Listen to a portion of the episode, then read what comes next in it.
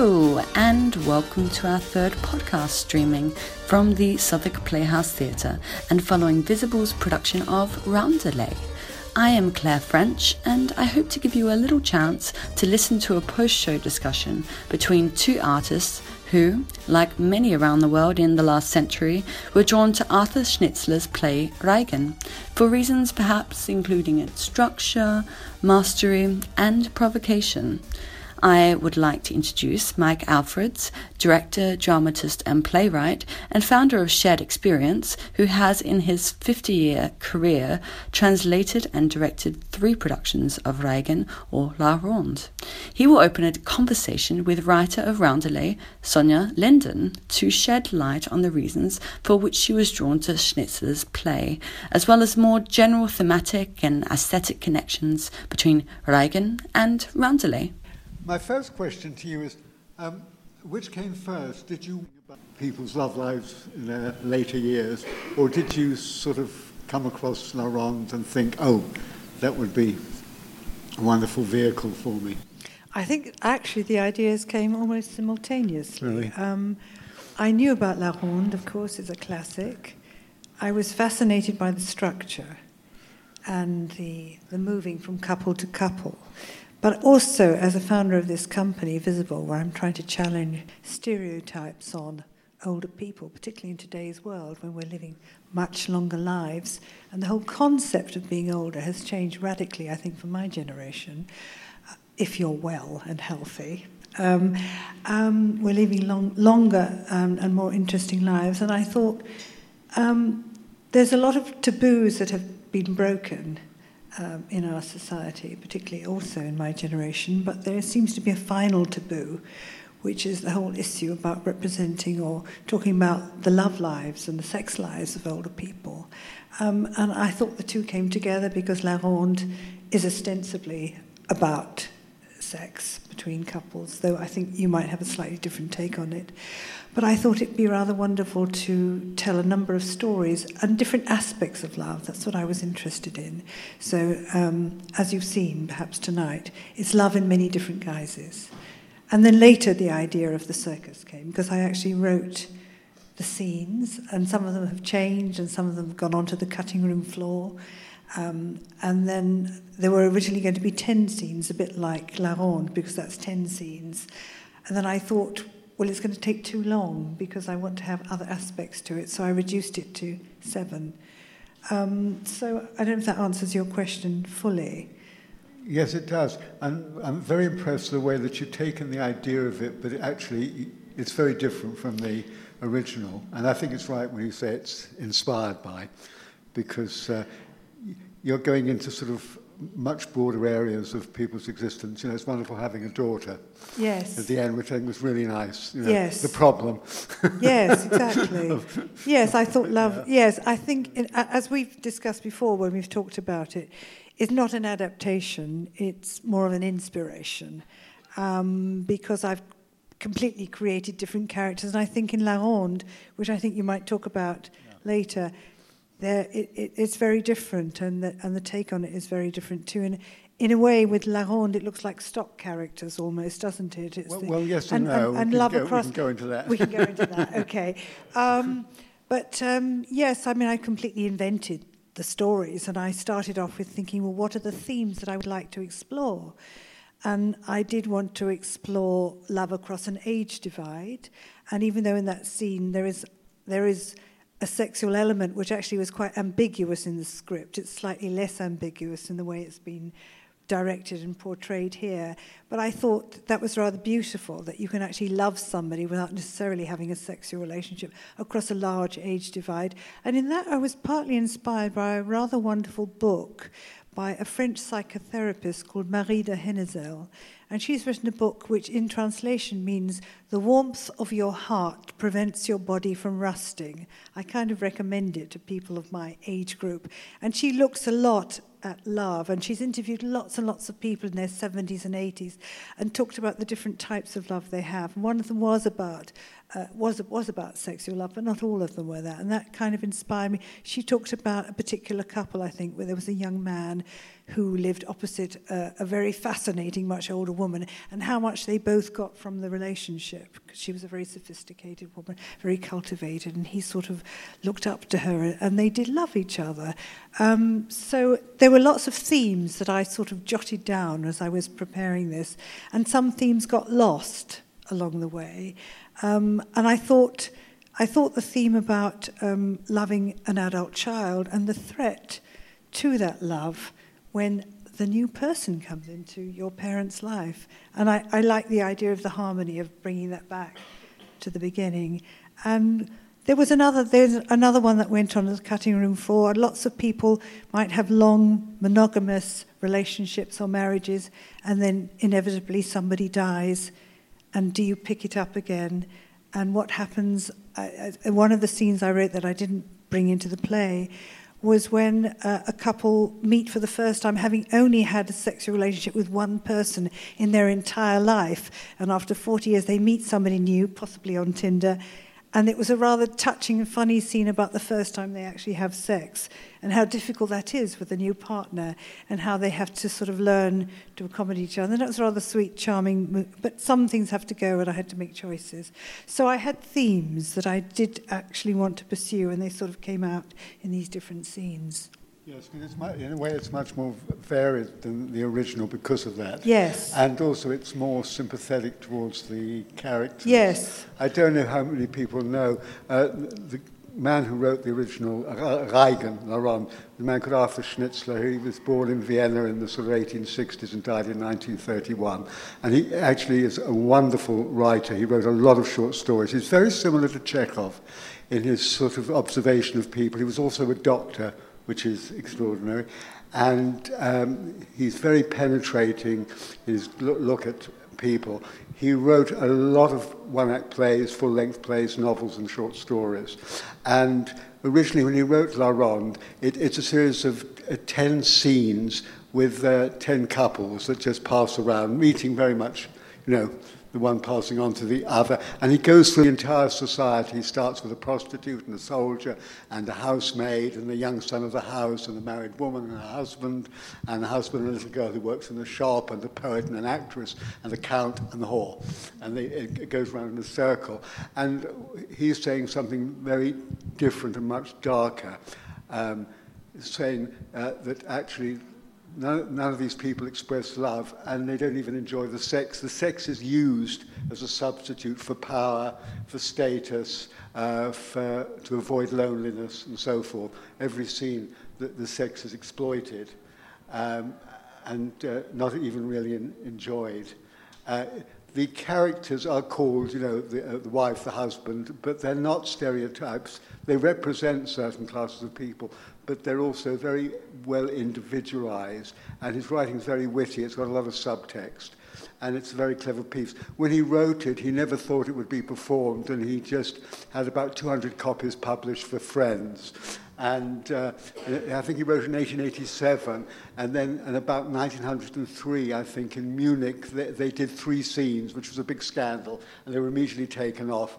And it wasn't then performed until, I think, in Hungary in about 1917, and then there was a production in um, Vienna in 1921, and that was a big scandal. The theatre was closed, and it was done in Berlin. The same thing happened, and uh, Schnitzler was Jewish, and a lot of people used the production for sort of pro- anti-Semitic protests, and it was taken off. And he was so uh, disillusioned about this that he he actually didn't allow the play to be performed. Uh, until it went into public domain, and his son carried on with this. So, um, and there was some exception. The French somehow had got some rights to it. And there was a very, very famous movie in the 1950s by a wonderful uh, French director called Max Ophüls, which had a very, very, very starry cast, uh, Jean-Louis Barrault and um, Simone Signoret and Danielle Darrieux. It was very famous. And um, so it's had quite a history, and it's been exploited quite a lot. A lot of people have used it. What I loved about you, you didn't exploit it. You, you actually took the idea for other things.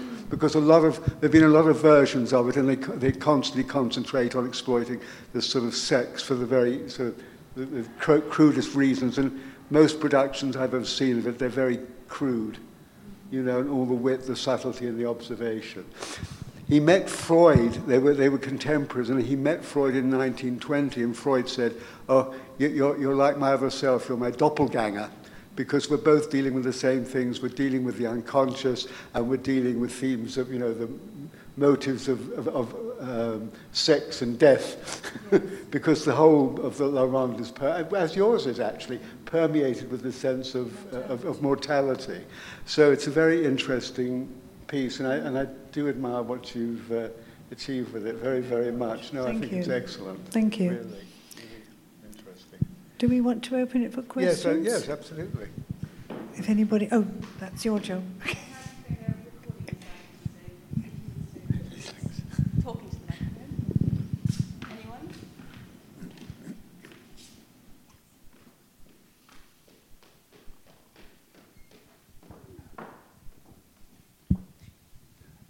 Um, I was just wondering, when did you decide to use the circus as a, a framing device, and, and what inspired that? Um, well, I wrote I wrote the scenes first, and I I found it not satisfying. I, I wanted to create a sort of harmony, and then I started thinking about all the the metaphors, the circle metaphors, and that led me to circus. And then the ring mistress sort of entered my mind, and I wrote. I think Claire, who's introduced us, I think I remember I sent you this this speech that I, her first speech, and I mean, I so enjoyed actually writing her role that I got a bit carried away. But um, so that was the idea, and I, I just thought it brought the whole thing together. I don't know what other people might think, whether they, you know, it, it brought the whole thing together. And also because La Ronde, uh, originally, or Reigen, which was the original title, actually means a dance, a round dance. And actually, I think also the dance Macabre, which is the dance of death, actually. So this theme of, of dance is there. Um, I thought it would lend itself very beautifully to having a lot of dance and movement and the idea of the changing partners. That was my original idea, that I thought between each scene you would have a round dance and then you would, you would end up in front of the next partner for the next scene. But actually, it, it, it it went a bit further than that. And I tried to make these linking, these I call them intermezzi, the intermezzo between each, that they would have a sort of linking theme, taking you from one from one scene to the other. And that was beautifully explored, as some of our actors here know, because we did a lot of work on the intermezzi, which I indicated, you know, in my script, but they were, you know, developed with our wonderful movement director and our director and with our wonderful actors. Um, so we did a lot of very careful thinking and planning and movement and uh, to create these intermezzi and develop them further. And of course, I loved the idea of having younger people in the story because I thought intergenerationality was very important and, and was, uh, became a theme actually in one of the stories, certainly. And so we had, I thought it would be quite exciting to have an aerial artist to bring out the, the circus theme and creates beauty as well. And also, I love particularly that intermezzo between the young and the older character. I thought that's very been very beautifully done, and that was created in our rehearsal period. Does that answer your question sufficiently? Okay. I was wondering, um, in, addition to the book you've mentioned, um, did you also kind of find inspiration in talking to the ensemble about the um, specific topics you mentioned? Because obviously they have a lot of experience. Uh, well, actually, the rehearsals were rather wonderful, I have to say, because I thought I will always write about love and sex because it's such fun in the rehearsals at the early stage. Everybody was sharing their stories. You know, actors are very generous. We had a, we had enormous fun and, the enjoyment. It was very joyous. It was lovely to be sharing things about love. People were very generous. They told their stories, and obviously, to, to get into these characters, um, you do need to to give of yourself and to share the stories. And what was also rather wonderful, because there are lots of quite intimate scenes, which is relatively unusual for, for an older a cast of older older characters. We did a lot of movement, didn't we, with our movement director on becoming intimate. I remember those wonderful things where you had to sort of sidle up to each other and do all sorts of sort of very sort of intimate things just to get to get close because you had to get very close to be able to to do these sort of performances but it wasn't an ensemble work in the same way as the first show that Sophie um, you were involved in and helped us with at a later stage because the first show that we did as a company and we have one of our actors here who was in that show I created or we created together as an ensemble over 2 years we took a theme of we looked into the lives of the actors in the room. There were 10 actors from 10 different cultural backgrounds, which was fascinating. And I thought it'd be really interesting to explore whether they had their own stories to give, as they'd all lived long and interesting lives. And what we discovered in that room is that we had one actress who was from Poland who'd been escaped from the Warsaw Ghetto as a child. Well, that was a remarkable story. And then we discovered that we had a Japanese actor whose father had been in Nagasaki when the bomb was dropped that was a pretty huge story. And then we had another actor whose father was Austrian, and his father had been an officer in the First World War and had been captured and was in Siberia, captured by the Russians when the revolution broke out. And so it went on. We had Annie Furbank, who's not here, but she played uh, the older woman, as you saw, in bed twice, having sex twice on stage at her age, which was rather marvelous.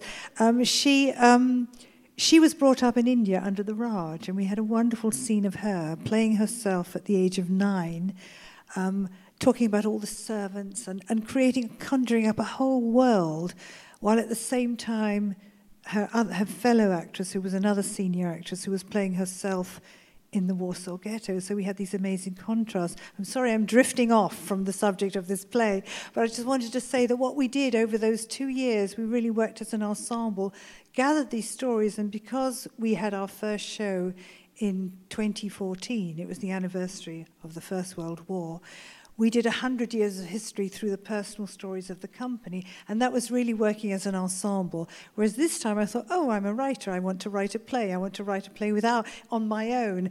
Um, and, and so, in a way, we did, an, we did a lot of ensemble work in rehearsal, but actually, I brought a, we brought a script to the ensemble. And of course, there were changes, but it wasn't quite the same experience as before.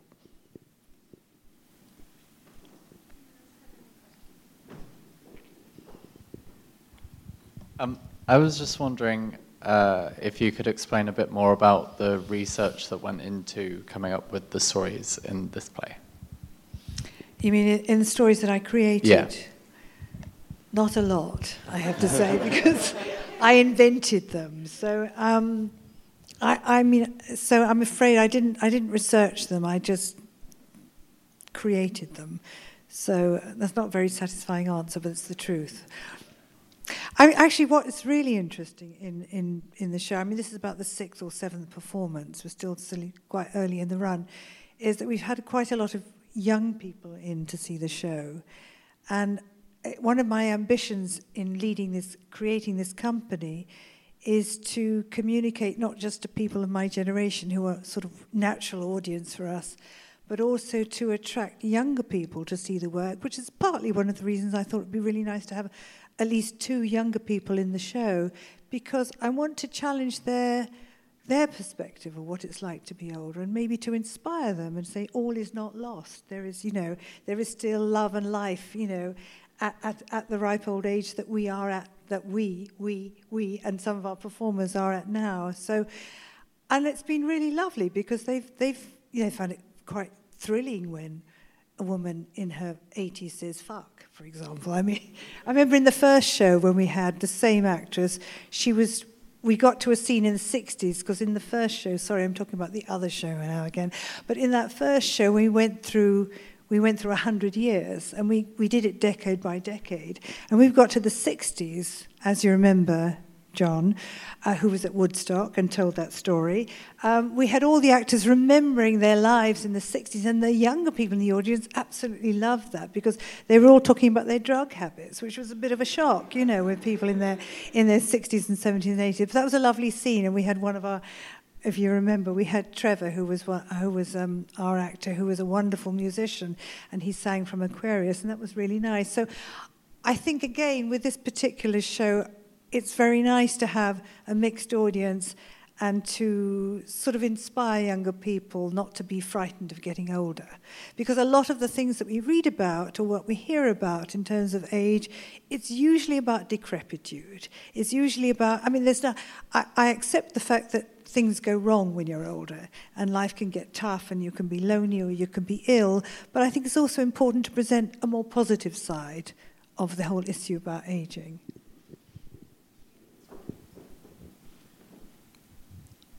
Hi, could you just tell us a bit about the process of the rehearsal and the r- role of the writer in the rehearsal when it's a new play and there's a director there as well, and how you work with the director and how that transports itself to, to what we've seen tonight?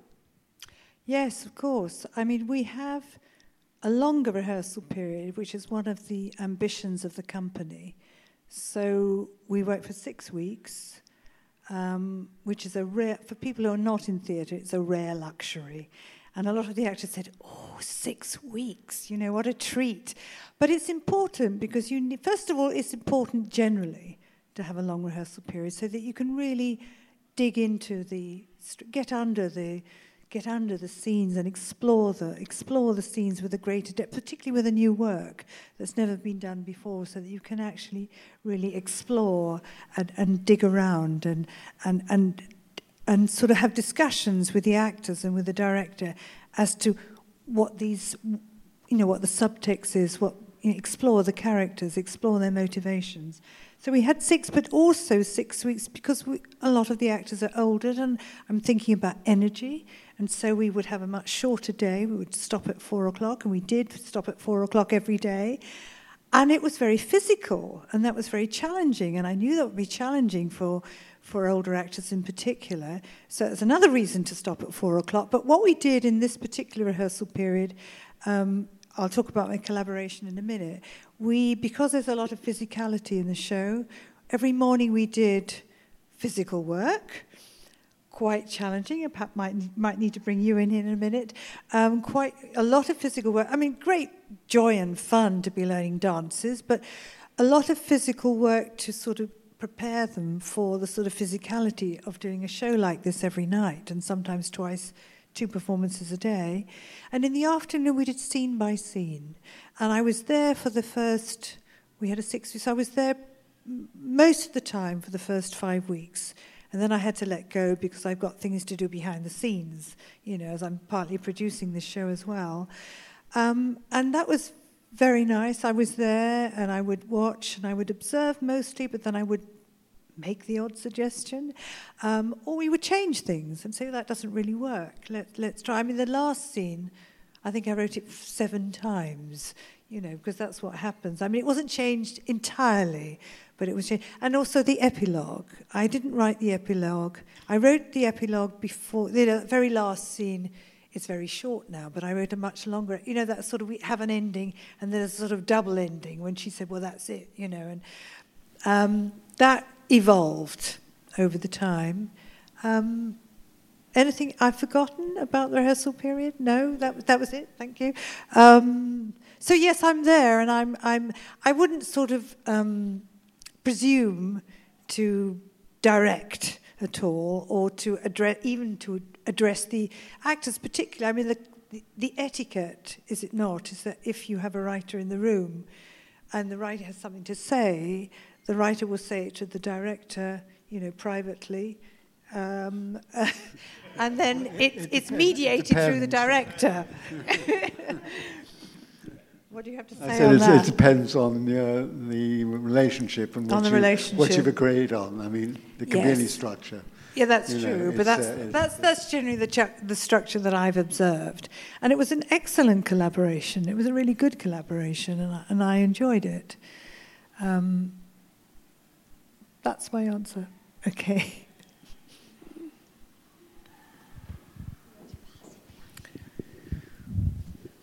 I think it's fascinating that you're working with older actors, and I'm just wondering what's your future plans? Keep going. Um, um, all my energies have been taken up in producing this show and, and really writing this show. I do have a few things in mind, not ready to declare them yet, but. Um, Yes, absolutely. Just to keep going as long as I can. Um, and to constantly come up with new things, which is not difficult. I mean, in a, a, previous company that I that I ran, it was very thematic. It was called Ice and Fire. That company still goes, and I was very much writing through my own experience of working with asylum seekers and refugees and hearing their stories and having a sense and helping them write their stories and seeing their disappointment that they couldn't get that writing into the public domain. No, no publisher was interested. I felt, well, okay, let's try and get them onto the stage. And that's what I did for about 10 years. And then I got to the stage where, you know, the weight of these dark stories, you know, had taken its toll and it was ready for me to do something different. And what's lovely about um, Visible is that you can tell any story because they all pertain for older people. So that's exciting. There is no particular subject matter. There's just I want to tell stories that involve and represent uh, older, older people on stage. I think that's all, all the time we have for questions, but I might like to ask one question. If you were to do a show together, what might you do? oh. oh what, what, what, what, how can we answer that one? I don't know. Um, we have to get into a huddle. yeah, absolutely. and it's a wrap. That was Sonja Linden and Mike Alfreds in a conversation about adaptations of Schnitzler's Reigen in response to Roundelay. Roundelay runs from the 23rd of February to the 18th of March at the Southwark Playhouse in London. Tickets are available from the Southwark Playhouse website. And that brings us to the end of this Visible podcast. We hope that you've gained some fresh perspectives on what life, love, and death means for those reaching later life, as well as a greater sense of how we at Visible are interested in engaging these types of discussions. Please share with anyone you think might also gain from this podcast, and I look forward to returning with the next instalment very soon.